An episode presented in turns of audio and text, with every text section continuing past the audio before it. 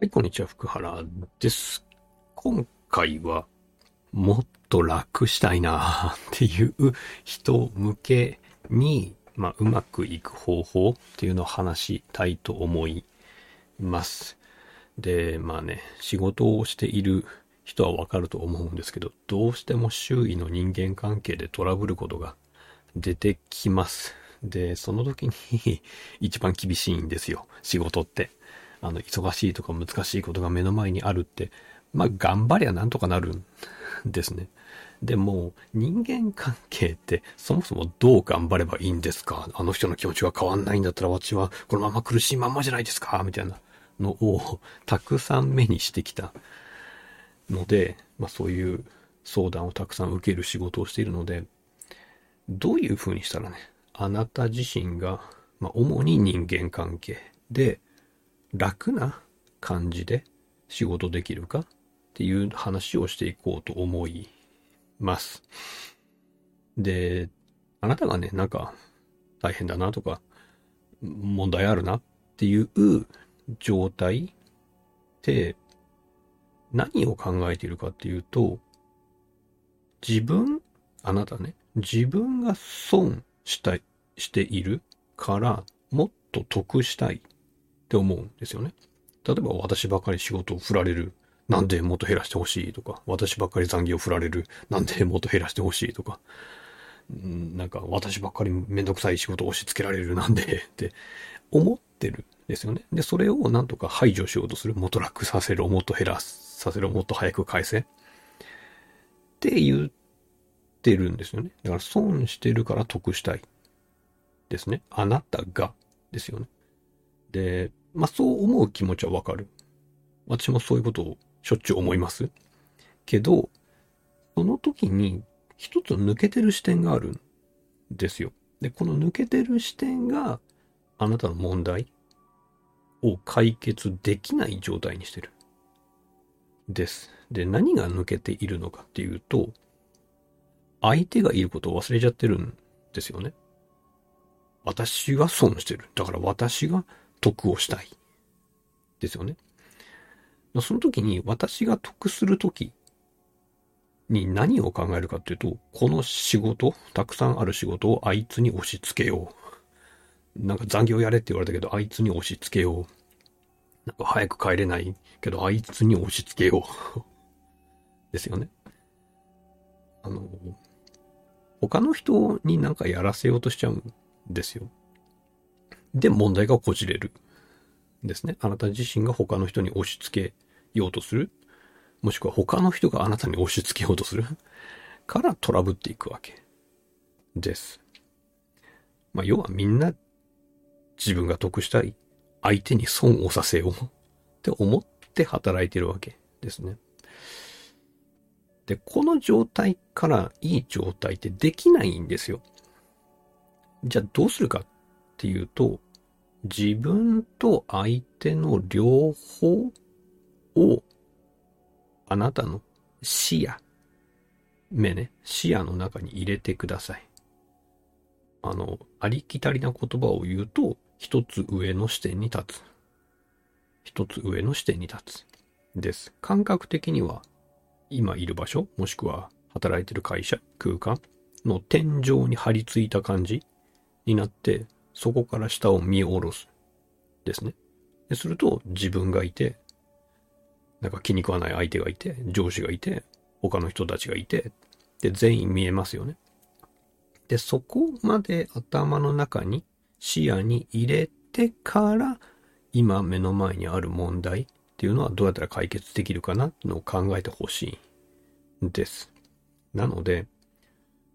そこにいる全員が幸せになる方法ってないかなっていうのを考えてみてほしいんですね。っていう話をすると、いやいやいやいや、一人の幸せもできないのに全員なんか幸せにできるはずないじゃないですかって思いがちですけど、ちょっと違うんですよ。あの、すごく冷静になって考えてほしいんですけど、あなただけが得をする方法っていうのが仮にあったとして、それを実行したらどうなると思います？あなただけが得をするので、他の人は損するわけですよ。要はあなたの仕事を他の人が代わりにやるわけですね。そんな受け入れてくれるわけないじゃないですか。っていうことで、一人だけ得しようとするあなたは確実に潰されます。嫌われます。のけ者にされる。ですね。それはおそらくあなたが望んでいる状態じゃないと思うんですね。いや、のけ者になった方が仕事は、うん、きにくくなるんだから私はそっちの方がいいですって思うかもしれないですけど、内心はやっぱりみんなと仲良くとは言わないまでも普通に仕事をしたいわけじゃないですか。一人だけ孤立するのって多分精神的にめちゃくちゃ厳しいと思うんですよね。なので、自分だけが得をする戦略っていうのは一番最初から選んではいけない最悪の方法なんですよ。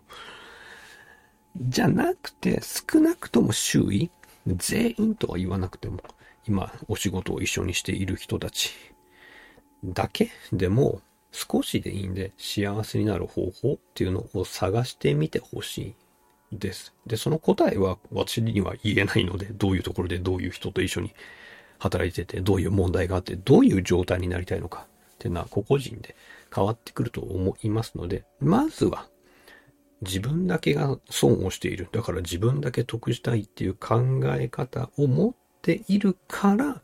問題が解決されないまま維持されててずっと困ってるんじゃないかなっていうのをちょっと考えてみてほしいですね。もちろん、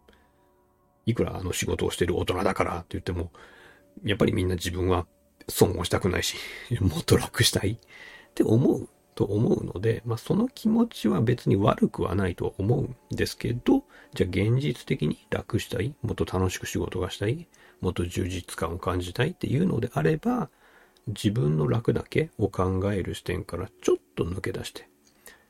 そこにいる人たち全員を幸せにする方法っていうのを考えた方が割といい。